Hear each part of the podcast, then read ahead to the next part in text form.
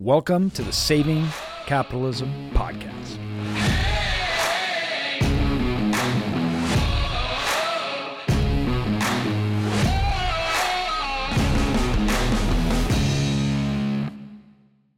I am so excited today to have Craig Curelop in here, and he is up in beautiful northern Idaho. We were uh, talking about that, and uh, um.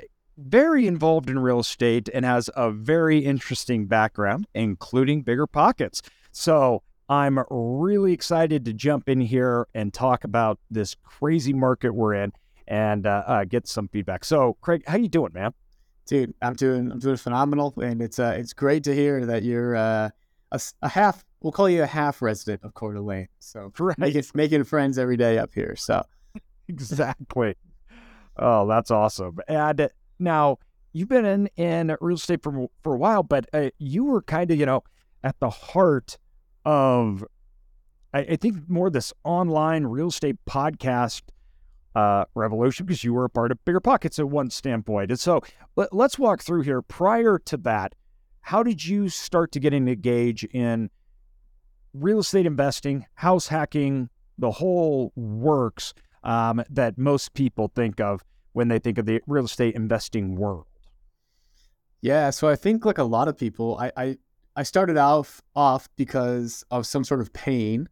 And that pain for me was a W two job that I had in California back when I just graduated college, right? And so man, I graduated college and I was ready to retire pretty much right after I graduated. So uh, I, I was in this job that I hated, and I, I came across this whole idea of passive income after reading Tim Ferriss's book, The four hour Workweek. And I was in Silicon Valley at the time, and so real estate really wasn't on my mind because properties were two million plus, and it wasn't really even fathomable. But I was living, at the time I was living in San Jose in a twenty unit apartment complex, and I saw, and every month I would give this little sixty-five, seventy year old Latina woman, you know, two thousand dollars worth of rent. And I looked around in my twenty unit complex and I was like, man, if she's collecting two thousand dollars from twenty different people, that's forty thousand dollars in rent. And all she has to do is drive her little Toyota Camry over here to pick it up. That seems pretty powerful. And so then I was like, all right, like I'm going to get into real estate. I did a, I did a quick Google search, uh, found BiggerPockets, which I initially thought was a scam, funny enough. Um, and then I bought a book on real estate because you can't get scammed from a book. And they mentioned BiggerPockets in the book. And I was like, okay, so BiggerPockets is legit. Little did I know BiggerPockets actually wrote that book I was reading or published it. And so they got me, even though I tried to have my sales resistance and my barriers up. And I basically dove into the podcast. And and, and from there, it's pretty much history. I was sold in real estate one hundred percent. That's awesome. And, and where did you start investing in? So I, I moved. So funny enough, I was I was diving into their content for a few months. And then I saw that they were hiring for a finance job. So I applied to it, got it, moved to Denver. And then within about a month and a half of moving to Denver, I had bought my first property, a, a house hack uh, yeah. near the office in Denver. That's awesome. That's, that's such an entry point for so many people, right? Mm-hmm. Um, it's uh, like a great way to get your feet wet, get ownership, but also to be creating equity and income. Because either way, you're like, I got to pay rent, right? So it's like, I got to pay rent, so I might as well have at least somebody helping me pay my rent. And instead of going to the landlord, it's going to me, right? I'm paying down that debt.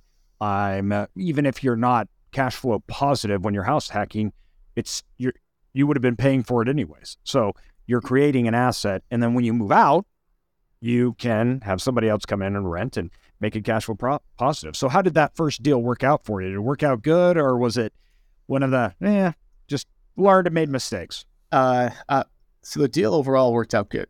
Um, and, uh, and I went against pretty much everything almost anybody said almost. So at the time, uh, the only way to house hack was to buy duplex, triplex, or quad. And triplexes and quads were too expensive at the time for me in Denver. Surprise, surprise. So I bought a duplex.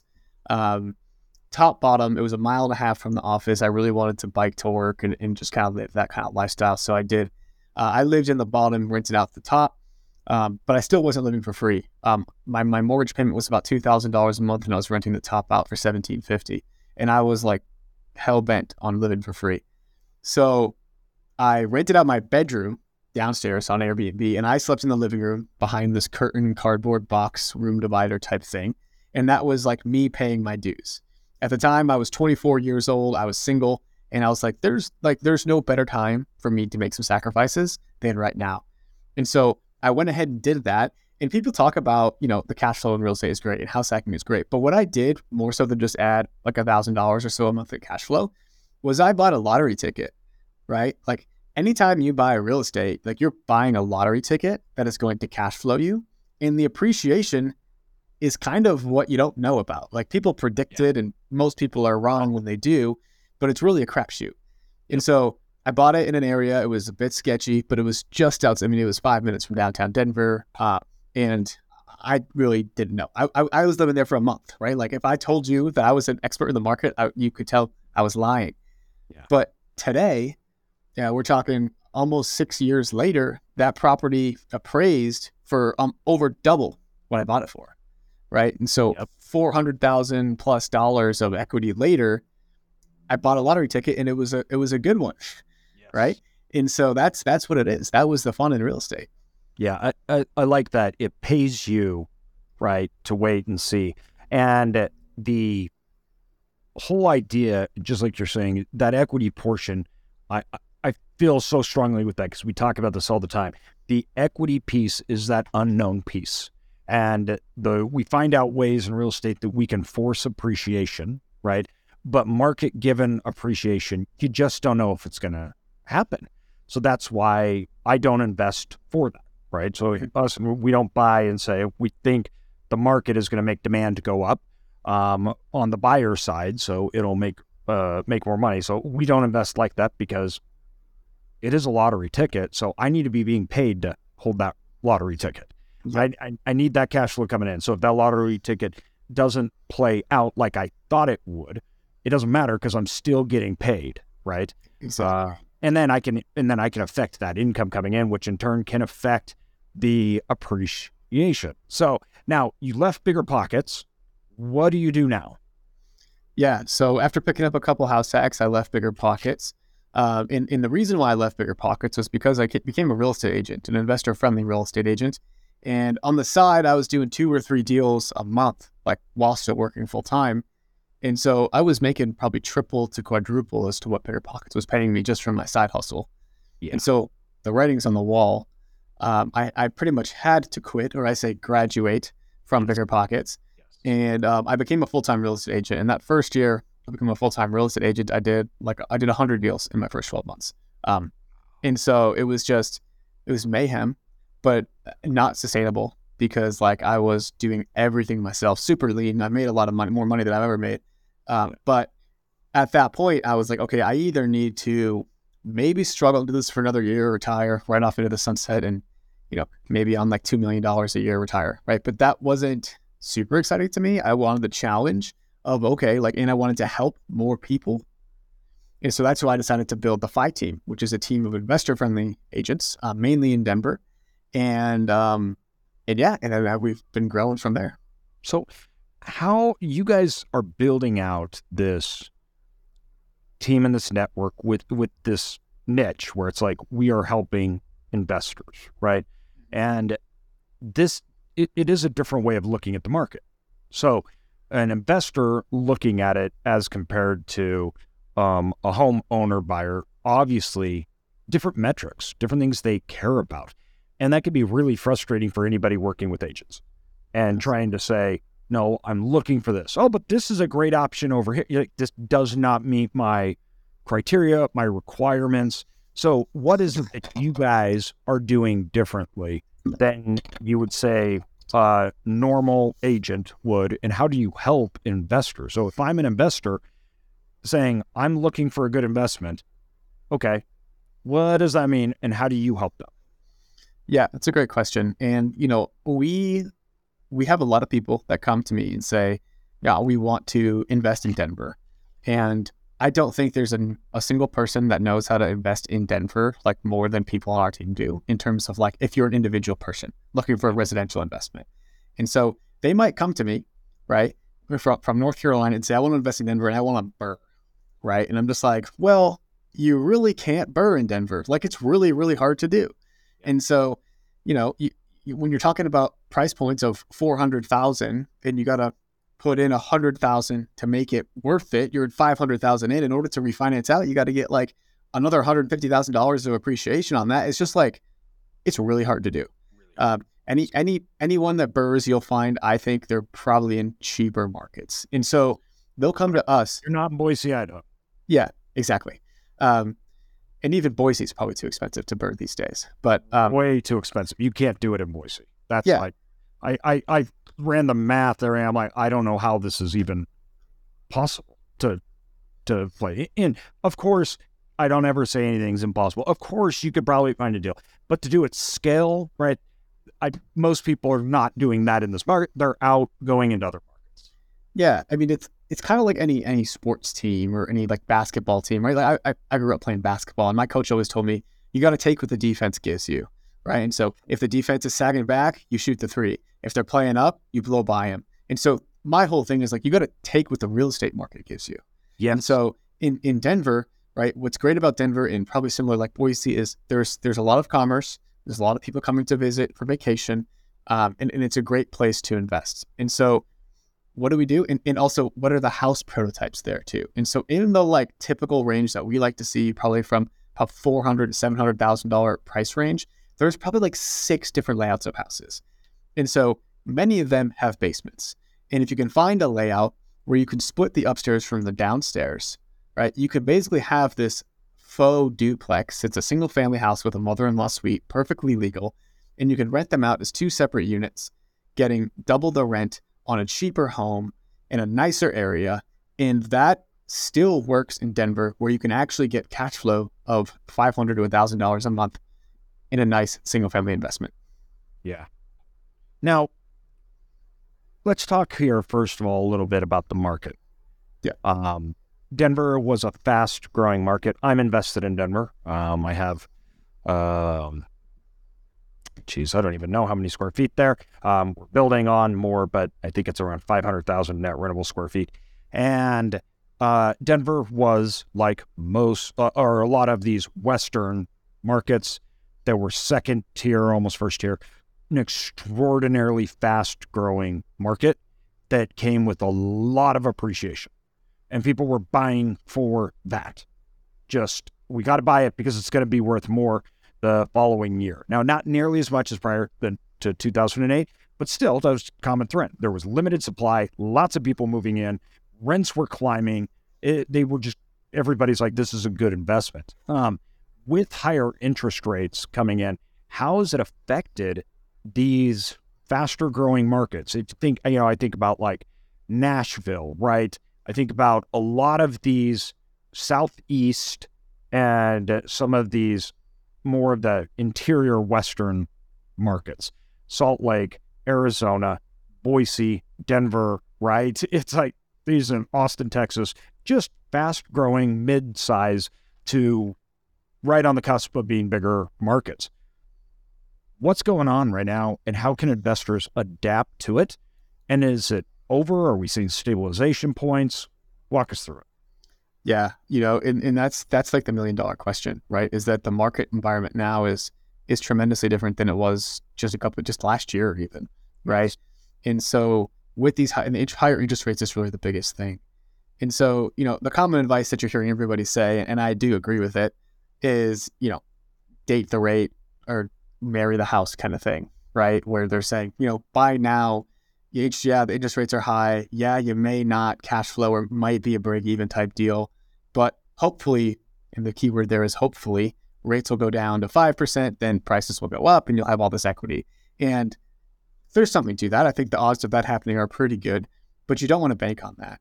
And so that's when, that's where getting creative is is really how you how you make it in these bigger cities. Because yes, uh, the price points are higher, especially the rent to price points are higher, but there's also a lot more demand for short-term rentals, for medium-term rentals, for long-term rentals.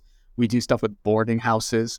Um, and so it's just getting creative in these markets. Um, Airbnb arbitrage is another great thing that, that I do. Like I rent it out to somebody, to some younger hustling person um, who wants to make an extra buck. They'll pay me above market rent. They'll save me property management fees, but they're going to go rent it out on Airbnb and keep the difference. And I'm just like, all day.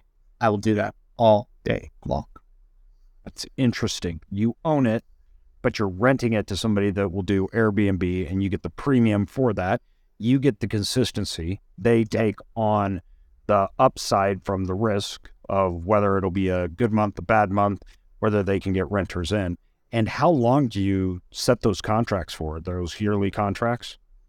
So yeah, we'll go, we'll, I'll do a year long lease to start. And if the relationship works, I'll do then tackle the two year lease onto uh, like at, at the end of the first year. So I'm just coming up on my first year now. I just signed a two year lease with this woman who, who's doing it. And I mean, it's great, right? Like my, my market rent on one of my properties, I could probably get forty-four thousand, maybe forty-two hundred. Um, She's giving me fifty-two hundred with no property management fee. So that's like a net almost fifteen hundred dollars difference on just one property.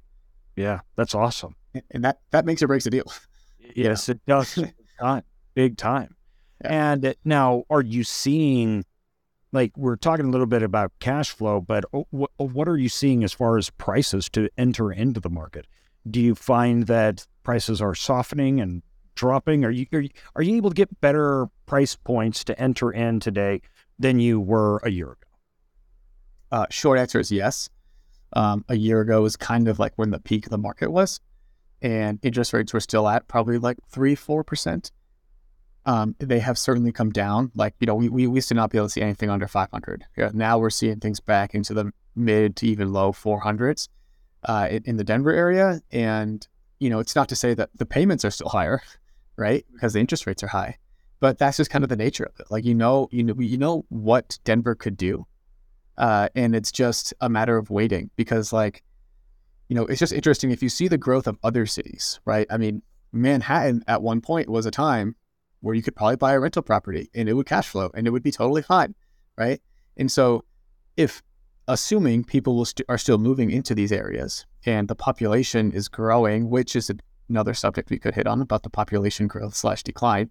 Um, but if you assume all those things stay true, then Denver and all these second tier cities that you mentioned, the Nashvilles and Seattles and Austins will just kind of end up being kind of like the L A's and the New Yorks where, yeah, you're not cash flowing, right? And then the New Yorks become kind of like maybe London, right? Where the cap rates are like one percent in, in uh, different cities like that. And so I think that's kind of where, where we're headed.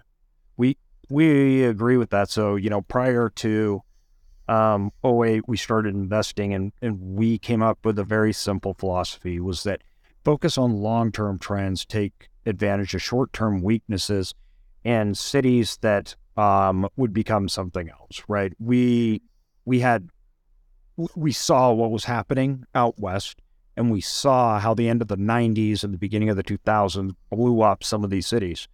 And there was a big argument after two thousand eight that these boom cities would die, that nobody was ever going back to them again, right? So Vegas, um, Austin, Boise, uh, you had even Phoenix, like Phoenix, people like Phoenix might, will come back and everything, but it's not going to be forever, right? Uh, Salt Lake, Denver, and we didn't buy into that at all. In fact, we bought into more the fact that this... It, the long-term trends are solid. It's the short-term stuff that's over-exaggerated because of the economic factors, meaning that you stop people from moving, right? That's going to hurt. So it was more like, to us, a play on if we believed that Americans were still going to move, these were great. If we believed Americans will never move again, like our, because America is very unique in that, right? We're very unique in the world where Americans, we move. We get up and we go. Um, most places in the world don't. And so we, that idea that if that's going to keep happening, what is drawing the people there in the first place? And have those fundamentals gone away? And when we looked at it, it was no. It was the general reason why people were moving to those markets were not, none of that had changed. So then in theory, it would start back up and it would continue. Because, like you said, it, we've seen this over and over and again in the United States. We saw this take place in California at one time, where everybody moved to California, right? We saw it in Florida. We saw it in, and now those Florida and California are ginormous, huge markets. It was not that long ago that nobody lived in Florida, right? It was, you know, it was not that long ago. And people from the Northeast thought it was ludicrous that anybody would even go down there or develop there. And uh, I think that's the same to second tier markets. What you're seeing, we look at it and say, Boise will be Salt Lake. Salt Lake will be Denver, and Denver will be Phoenix. It's just there, right? It's just yeah, out in that thing. As as things grow, yeah. And I think I think one thing you should mention, you know, just to add on to your short-term trends is is that's what covers the news. The, the news doesn't talk about long-term stuff, right? And so all of the hype, you have to ignore it. Like like I I don't watch the news, but anytime yep. some random person in the grocery store I hear talking about real estate, oh, now's a great time to buy. It's like, okay, crap, I'm gonna stop buying, right? Exactly. I kind of have to do the opposite of what they're saying. Yeah, yeah. That's I mean, it was just I started. It's funny because I wrote this long blog post for this thread thing on self-storage, and I called it the self-storage bubble, and this was a year and a half ago. So right kind of at the peak, and the reason why I brought it up and started writing it six months prior and putting all this stuff together was because I started hearing everybody say self-storage is recession-proof. And I was like, uh-oh, just like you said, uh-oh, we got a problem here, right? Mm-hmm. Like self-storage can't fail. Like, and I'm like, I'm back in two thousand seven. Yeah. Housing prices can never fall. Yeah. And I'm like, that's not how this works, right? And it's like, if you, you, what you said, the long term, ignore the short term stuff. Are you in it for the long term? And that's how I know too, if, it is, if an investor will be successful, whether it's house hacking, whether you're a real estate agent, whether it's self-storage or not, are you in it for the long term? Not because some short term pops and short term gains, right? Because if you are, then in that short term fluctuation, you can really take advantage for the long term, and it pays yeah. off. And A J, I want, I want to ask you a question too, because you're a smart guy. Um, one thing that people, you know, real estate has always gone up, right? That, that's what they say. And that's why it's it's the fail safe. And that's why oh eight happened, right? Because it's yeah. always gone up. And what also has always gone up is the population. Yes. Right? Population has always gone up. Yep. But now we're starting to see a trend where less people are having kids. They're having kids later, which is, of course, going to mean that at some point in the long term, the population is going to go down. Yep. And so curious if your team or you have thought about that and like how, what those effects of real estate might be. Yeah, we do. Um, birth rates are something we look at, and birth rates tied to migration, because the thing that offsets birth rates is migration, right? We yep. need people coming in. So people is demand. The moment people stop, our economy stops. Like that is a death sentence. A lot of people do not understand how big of a deal it is, but every single decline, like, there's a lot of correlations that people may find for empires that have been fallen, or that why the ginormous economic machines collapsed and credit cycles, different things like that. But there's one indicator and one indicator only that no economy has ever survived, and that is a population decline. It has always resulted in a total, utter collapse, and it also then resulted in a collapse of Uh, lifespan, of life quality. And it's the one thing that people don't realize, right? And so we are big on birth rate and migration patterns. So if the birth rate is low, but migration is super high, and there's reasons for it that is stabilized, that's it. But aging out populations in the East Coast that have low birth rates and nobody's moving there to dig themselves out of the snow, I'm not interested. Right. At all. Right? High birth rate locations like Idaho, Salt Lake, Arizona, and Colorado still even has some fairly high, and too, Colorado has a lot of migration. And so when you look at that and you say we have high birth rates and high migration, it's it, the United States is going to be a tale of two cities. I, I, we believe our investing philosophy is that there will be some locations that will dramatically outpace the rest of the United States uh, because of exactly what you're talking about. What do you guys think? Yeah, no, I, I think um, it's something very, very similar, right? Where it's, it's everyone's talking about how real estate always goes up, but it, again, like I said, like population has always gone up. And so, like you mentioned, I'm, I'm investing in areas um, and, and want to invest in areas where I see people moving to in, in swarms, right? And Colorado, I think, was that people are starting to move out of Colorado a little bit, like more so yep. than ever before. Slow down. Yep. Yeah. So I think, I think Colorado might be hitting a plateau. It feels like Coeur d'Alene and Idaho and, and perhaps Boise is kind of like where Denver was a few years ago. They're yeah. building, they're expanding. Secret's kind of out, it feels. Out. Yeah. yeah. And so I like to invest maybe like just in the beginning of when the secret's out, and then you yeah. kind of let people come. Uh, because that, that runway's long. Because if you think about it, Denver started in the nineties. Mm-hmm. And so like Boise, we started to have migration, but we didn't have infrastructure. We now have infrastructure. And so you're you're exactly right. The secret, when the secret gets out, there's a pretty long runway usually until it co- almost, not that it collapses in on itself, it's just not sustainable, right? You can only grow at a certain level. So I agree. I like hitting it right before. We like investing in cities like even that lower tier part of the second tier markets. But we're like, this is sustainable and will continue to grow for a long time. We're big on Reno. Um, and uh, uh, submarkets of Arizona, Phoenix that we're developing in, which, you know, same same type of thing. So yeah, one hundred percent on board. It, what markets are you seeing that you? Um, so so the markets I like right now. I mean, I, I still do like Denver. Um, I like Coeur d'Alene. Where um, I've got one new build going up in like Florida, kind of just south of Sarasota. Um, it, it, it, one thing one thing that I like in markets is markets that are geographically confined. Like, why is San Francisco so expensive? Well, they got water on three sides, yeah. right?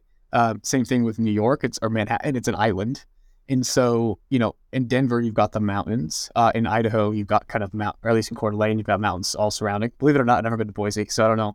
Yeah. I'm sure you guys have got some well, mountains. Got mountains and a big river. So yeah, exactly. So so it's it's geographically confined, and that means there's a you know, there is a lower supply of land, yeah. which means there's only so many houses that can go up there, which means when the supply is limited, the demand goes up, which means prices go up.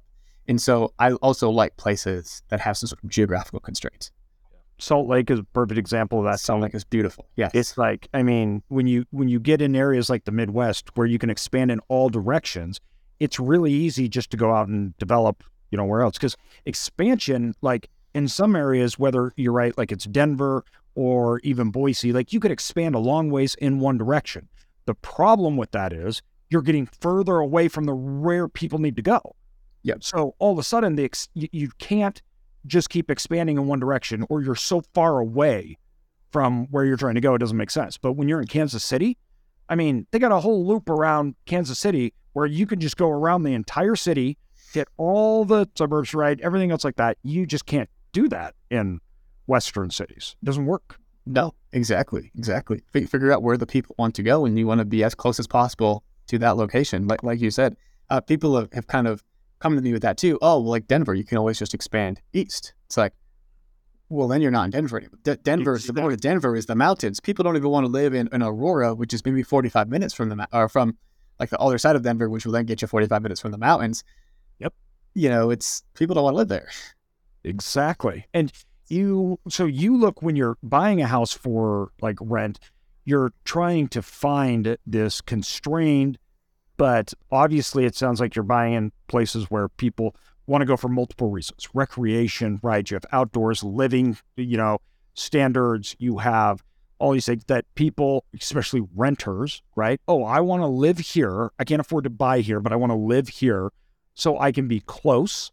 I can I have this nice area. I can still get to work and have all the amenities, right? Um, because I'd assume, right, that the further out you go, let's say it is in Aurora, things, housing prices are much cheaper. So then all of a sudden the rents you could achieve from would their fall in place be cheaper. That kind of your thinking? Yeah, exactly right. Um, and, and there's nothing wrong. Like I, I think like if you've got the, if your options are, you know, invest in Aurora, or some cheaper market, just maybe a little bit, and not investing at all, like Aurora is still a better investment than nothing. Um, but if you can, like I always recommend people go, and again, I don't know how well you know Denver, but you got two hundred thousand square feet there, so you must know it pretty well. Yeah. Um, but like, you know, there's west of I twenty-five, right? And that's like Arvada and Westminster and all these areas. And I'm like, yeah, like these areas are good. There's Boulder right here. There's Denver right here. The mountains are just across the way. Like those are the places where you want to buy some place, buy some houses. Yeah, I agree one hundred percent. Now, what about other side of the stream, the other side of the Mississippi? Are you targeting areas? You mentioned Florida, which I agree. I love Florida. You have cons- definitely constrained real estate in Florida. You have uh, two big ponds and a uh, swamp. Yep. like they're uh, crocodiles. Land. Yeah. Uh, I mean, so, and uh, people are flocking there. Like, it's shocking how many people are moving to Florida, which is a very different thing than Texas, because Texas housing, because you can just sprawl out wherever. I was just down in Houston two weeks ago, and it's insane. I mean, yeah, you know, you can just see forever. Just yep. And pe- they just build forever. It's like I can see skyscrapers, like where other cities are in viewpoint. Yeah. It's like, you know, Florida, no, no, Florida, yeah, I, and and I think like uh, there's a lot going on in Florida that I think works to the real estate investors' advantage. Um, of course, there's there's the constraints. One, two, property prices are pretty dang cheap down there too. Uh, taxes are reasonable. Um, it's I, I'm not I'm not too politically like com- like astute or whatever, but I believe it's more red. Uh, and I personally like investing in red states because there's way less rules and they're more landlord friendly. And so I like that. Uh, and so those are kind of the things about Florida. And also people are like, weather is a big thing in this twenty year period that we're in, and people want to be warm. And so flock down there, the boomers, right? That's the, yes. the largest generation of all time, the biggest generation of all time. They're aging. They're moving down to Florida.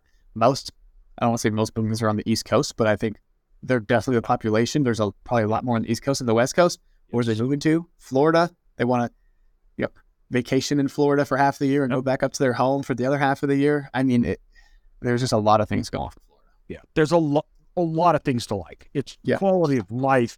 People get the ocean. Um, they are still they lots of kids there. You have uh, immigrants that are coming up from the South. So you, keep, you, it's like the North and the South are feeding Florida, and people from other countries love Florida. So I used to live in Brazil, and I went down there and I was shocked how many Brazilians were there. And I was like, this is awesome.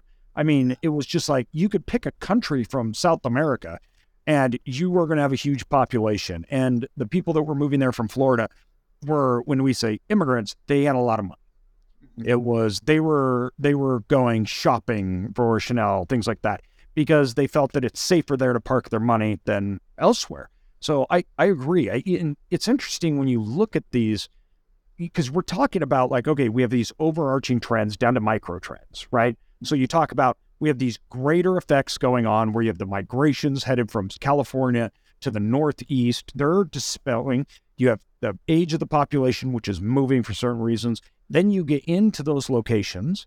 Now we're talking about, okay, where's it line up to the, uh, you know, people want to live next to the mountains. They want to do. So is that kind of how you look and how you dissect your markets? You start big and start whittling it down, down, down. This is a red state, so it's better for me as a landlord to be there. And then you just kind of keep going down until you find those handful or pocket communities. I, you know, I wish I was that systematized, and I wish I had, I wish I was that smart, if I'm being honest. Uh, honestly, um, I, you know, I invested in Denver mainly because I lived there, right? And yeah. I, and I kind of saw that. And then yeah. I'm, I'm investing in Northern Idaho, like one, because I lived there, but two, uh, I, I, I can, I can literally walk to Washington from where I live. Like, yes, I, I it, it is very close, but I will not buy a single thing in Washington. Yeah, because the landlord laws are just ridiculous, and it, it's insane. It, it's cheaper in Washington, and your rents are better. And like, it, it would be a better real estate market. But the thing is, is you can go eighteen months without collecting a paycheck if the, and the renters know what they're doing, and the renters know that too. They know, right? And so, and so, um, you know, I, I really, I, I'm a big fan of just like invest where you know. Yes. Um, find a team. Invest there. Um, Florida was just a place. Um, again, I kind of liked the, I mean, maybe I kind of did that with Florida. Yeah. Right. Uh, and I, and I've got some property in North Carolina as well. Similar. So similar thing. Yeah. Um, but really I'll, I'll go to try to find a team first, and then, and then I'll go make sure it hits the market criteria, because I think you'll, I would be just be analyzing, analyzing markets my whole life and never actually pick anything. Yeah. If I, if I just try to find the most perfect place to invest. Oh, one hundred percent. It doesn't exist. Yeah. And I talk to a lot of people about this that are like, I need this and this and this and this out of a market. And I'm like, you and everybody else. Yeah. That doesn't exist. You want three square feet per capita. You want one hundred percent occupancies, rising rates with a three percent growth rate, and you wanted it an eight cap. You will never buy a property, right? It's never going to happen. And uh, I even like us when we started out, we were in, in investing in small towns in rural Idaho, Oregon, and Washington. We don't have to deal with the land laws like you do in storage. Yeah. But um, it was because we knew them. That was it. We understood them, right? And uh, we and I look at that, what we're talking about, what you're talking about, migration patterns and top down or whatnot. That's all that it is, is I understand why I think this area is good, why I can get high rates. Um, but two, you're also not investing in an area. Like I find some people will say, well, I want to invest in my local market because it's safer because I know it, even if it's not a good market. So what about that? You're in a market that is not probably a great market. Maybe rent prices are stagnant. Um, home appreciation is stagnant. Uh, do you suggest going a little ways out, or do you do you suggest structuring the deal so it works in those markets? Like, okay, maybe you do some seller financing, owner carry, or maybe you negotiate cheaper prices. What would your suggestion be to a person that's looking at us saying, guys, I live somewhere in the Northeast in the middle of nowhere. I'm scared to invest outside. What what should I do? Yeah, that's a, that's a great question. And and I, I, I truly, truly think that there are deals in every market, whether that's good or bad. And so it's, one, can you find the right deal? Is it the right house with the right layout that you can then structure so you can rent it out? Um, you know, it's funny. There's a, have you ever heard of Pittsfield, Massachusetts, by any chance? No. No. Um, I have, because I'm from Massachusetts, but most people haven't. And I remember about a year ago, I was doing some analysis on like some short-term rental stuff, and they had actually like the highest short-term rental rates um, per uh, like uh, for the price of the house that there was. Like that was like the best ratio in the country. And so who would have thought that Pittsfield, yeah. Massachusetts, right? Yeah. Literally like exactly. And so the whole, that's the whole idea is, um, is like, find, if you're, if you're new listening to this, right, just find a house hack in your backyard. Like you're not, you're just, yes. It's going to really hard for you to lose. Now, when you're at your level, A J, where you're buying hundreds of thousands of square feet of self-storage, and, and if it's multifamily or whatever it is, then you need to do, then you're talking about scale where you really do need to analyze the markets a little bit better, right? Because one person moving to, you know, to your area, to, to what, you know, middle of nowhere, Idaho, right? It's probably not going to affect you very much. You actually need some migration there. Yeah. You know, it's funny because when we, when we're, we're, we're talking about growth rate cities, things like that. And one, when we started, I actually did not want to invest in Boise, Seattle, uh, Spokane. I didn't want to invest in Arizona and everything else because I said, I, those markets are too big. They're, I can't compete. I don't know how, right? And everything. And one of the things I think people forget is they think they should be investing in those markets, even though all the markets we've mentioned, everybody here knows. Why? Because everybody talks about them on investing. Everybody says, oh, you should be in Austin. Oh, you should be in Denver, right? Because why? Because over the last ten years, everybody has made so much money in appreciation. But you also have that opposite effect where right now we got out of all fast-growing markets a uh, year and a half ago. We went to the Midwest, Oklahoma, and um, Missouri. Why? Because we said the prices were so inflated that our income, we call it rate runway, meaning how high rents will go, right, things like that, we felt had vanished, meaning there was more downside than there was upside. And now we're starting to go back into those those markets, but there's a lot of risk carried when you go and invest like that, when you're just, but when you're in an area that you know, you know that owner, you know that street, you know why people live there, why people are renting, what the companies they work for, you can then figure out how to make the deal work. That's what I did when we started. I understood those markets so I could make a deal work where nobody else was investing, like Bonners Ferry, Idaho, up north of you that has a population of, I don't know, but it's not growing. twenty. Yeah, exactly. There's, right. There's more cows for sure. A hundred percent. We say there's more grizzly bears because there definitely is more cows and yeah. more grizzly bears. Nobody lives up there, right? It's yeah. like, yeah.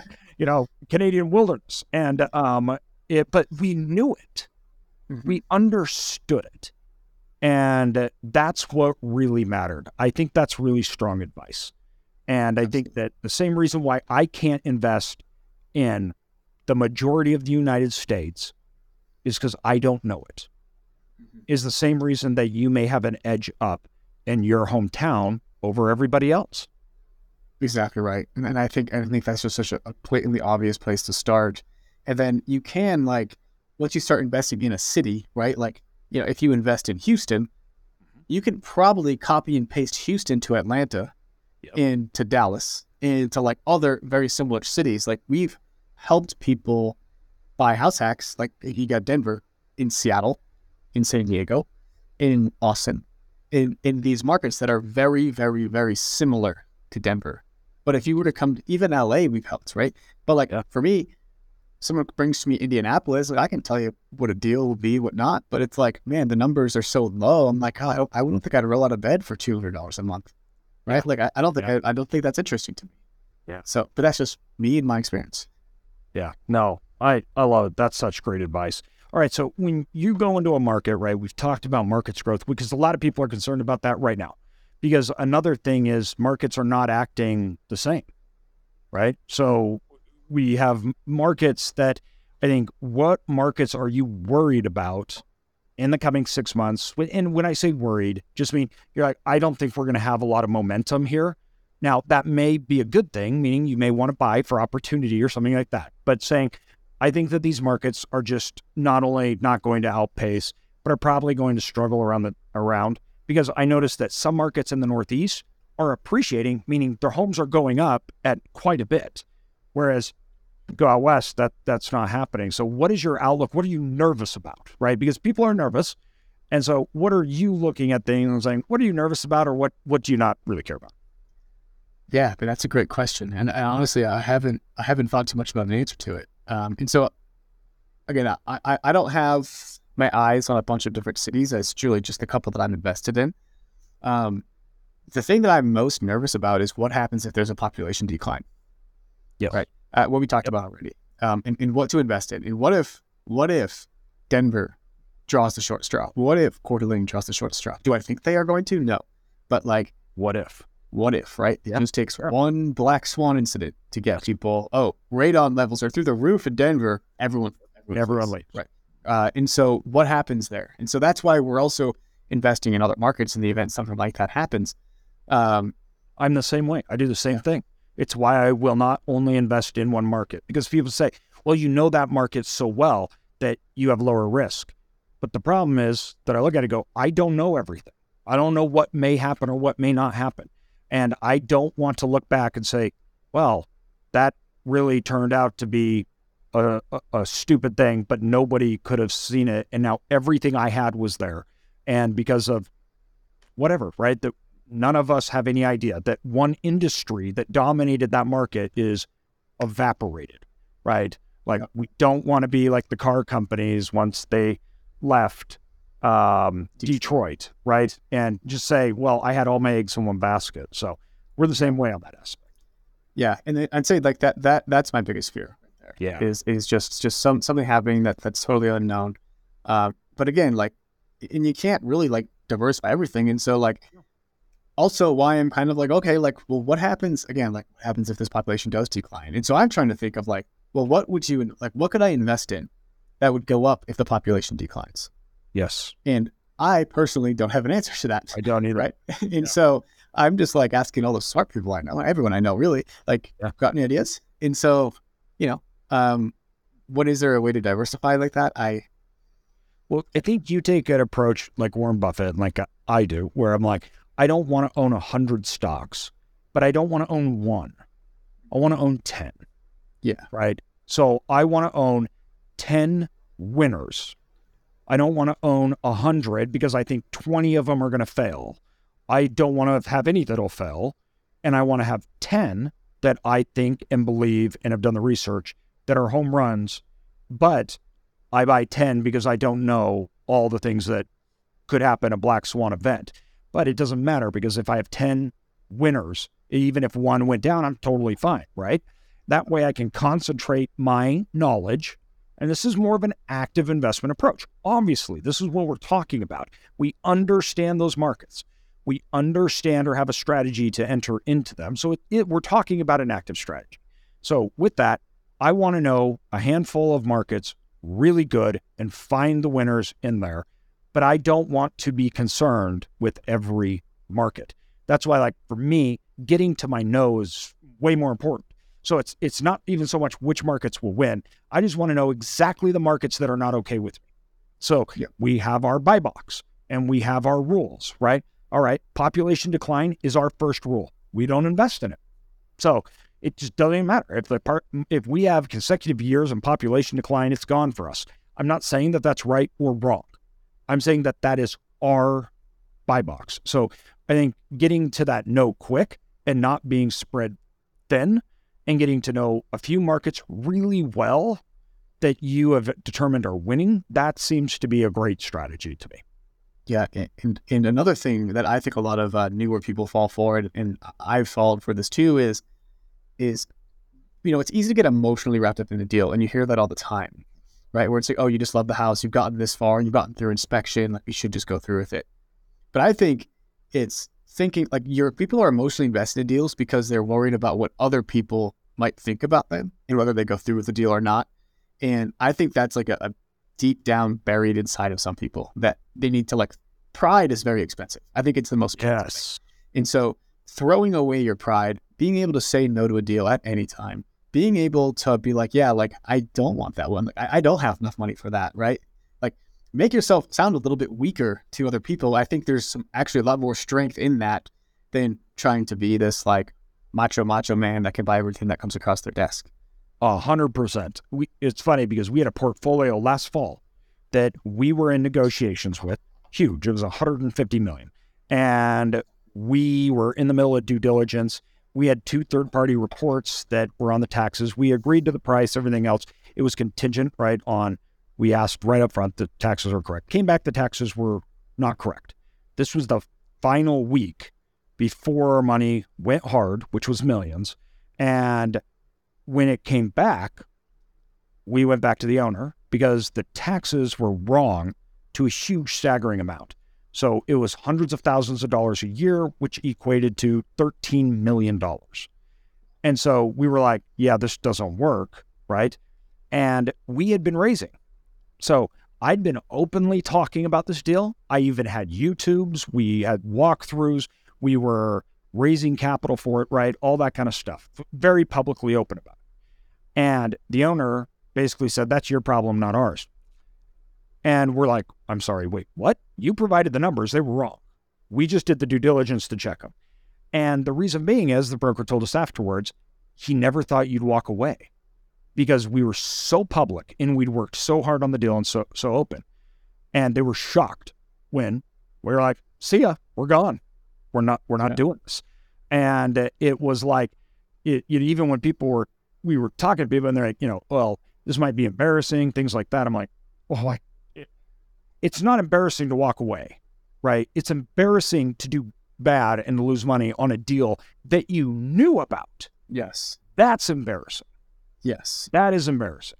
And yes. so like for me, I think that actually, you're right. It shows the opposite. It's a sign of strength. And two, guess what, everybody?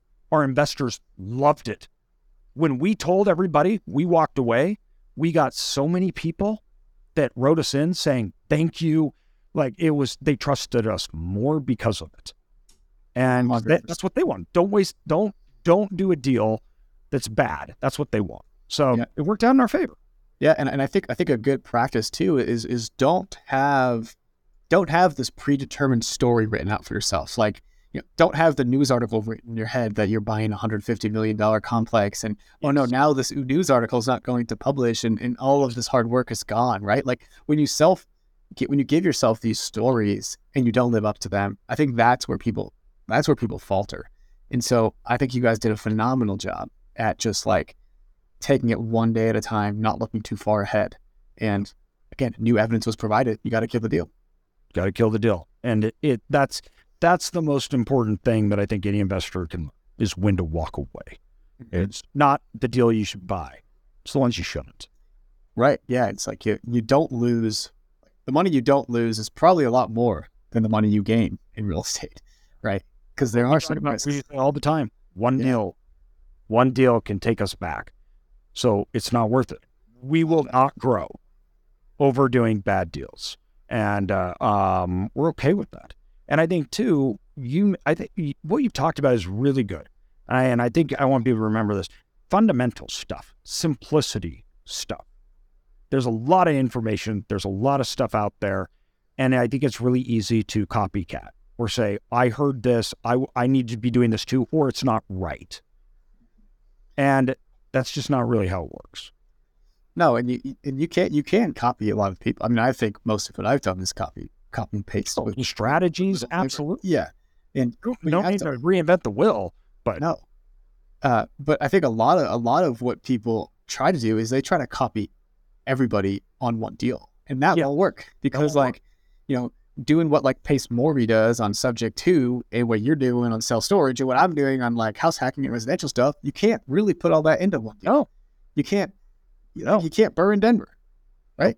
You can't. But in, in, in house hacking in somewhere Arkansas, like, yeah, probably work, but like won't be as good as a more expensive market. And so I think you need to like, you know, if you're listening, like pick one person you want to do your next deal with, and like choose that person to be your mentor, even if you don't know them, but just on Instagram or whatever it is. I that's exactly right. Like it's you need to follow the strategies for that outcome that works within that thing you're doing, not try to do everything that everyone else is doing because it, it's overwhelming, especially when you're just starting out because you have such surface lo- level knowledge. So all of a sudden it gets really confusing when people are like, well, he's doing this and he's being successful, so should I do that? But he's doing it this way and he's being successful, so should I do it? The answer is you could do it all ways and be successful, but you can't do it all or else you'll fail. So trying to replicate one strategy that you saw somebody else doing in a market that shouldn't be done, it's going to get you in trouble, right? So I, I, I think that's really wise advice, especially right now where markets are. Now, kind of, I want to I want to talk about this real quick for people that are t- thinking about house hacking and everything. Talk to me on the debt side, what you're seeing right now. So if I'm wanting to go out and house hack, what are the things that I'm going to, the banks are going to be either wanting to see, nervous about, how do I get that loan? How do I get that put into place so I can do that? Like, it, it is, has it changed dramatically? Am I running into problems right now with banks, or do you feel they're still good to work with? Uh, it's kind of the same, honestly. I haven't seen too much of a difference. That the, it's just harder to get a loan because just simply the debt to income requirements are higher. Uh, okay. Because because the interest rate, so the yeah, payments like, are higher. Yeah, and so someone making fifty grand a couple of years ago could probably afford a four hundred thousand dollar home. Now they can afford a two hundred fifty thousand dollar home, and that's not going to get you much of anything. And so that that's really the biggest difference. Um, but if you're starting, you know, again, it's sexy, and we kind of talked about this about like quitting your job and yeah, going full time, right? Again, it's sexy, it's glamour, but again, pride is very very expensive, and so right. stay in your drive, just stay in your job, swallow your pride, and just continue to like get those really, really cheap, great loans that are again five, six, seven percent at, at this point in time, right? Yeah. Um, but whatever, they're going to be the cheapest. The, those owner-occupied loans, like get those as long as you can. Stay in your job for as long as you can, and you'll know when it's time to quit your job, because like like what happened with me, right? I was making triple what I was making in my side hustle that at my job. My job was getting in the way. When yep. your job starts getting in the way, that's when you quit your job. Not because you want to tell all your friends that you quit your job. one hundred percent. I worked for a decade, two jobs. And two, you were smarter than I was. I, uh, it took me becoming paralyzed to quit my job, and I didn't quit. They let me go. So I should have done that before, but it's, I, you're right. It's like, it, you know, when it's supposed to happen, it's time. I think that too, too many people think, once again, copying other people, think they saw, oh, okay, Craig, you quit your job and did this, so I'm going to do the same thing. And you're like, but wait, I was making three times my income, yeah. right? Like, It, there's a reason, and just like you did at the start, and most people do, my job was an asset to me because of the financing part. That was a yeah. huge asset to me, so it actually accelerated my growth, even though most people talk about how it can limit it. There's a right time to do it. Yeah, absolutely. And so, like, you know, for those people that are listening that have those jobs, uh, my goal for you is like to get out as soon as possible. Yes. But within reason. And so like hit that base level financial independence, have like three to five thousand dollars of passive income coming in through passively, and then you go ahead and quit your job because, A J, you just alluded to it, right?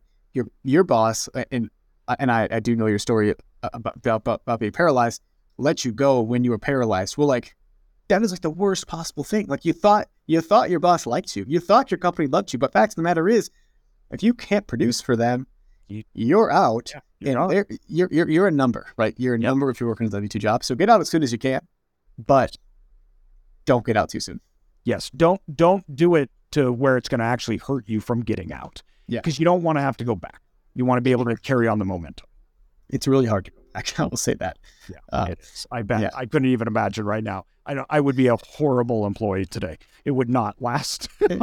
So...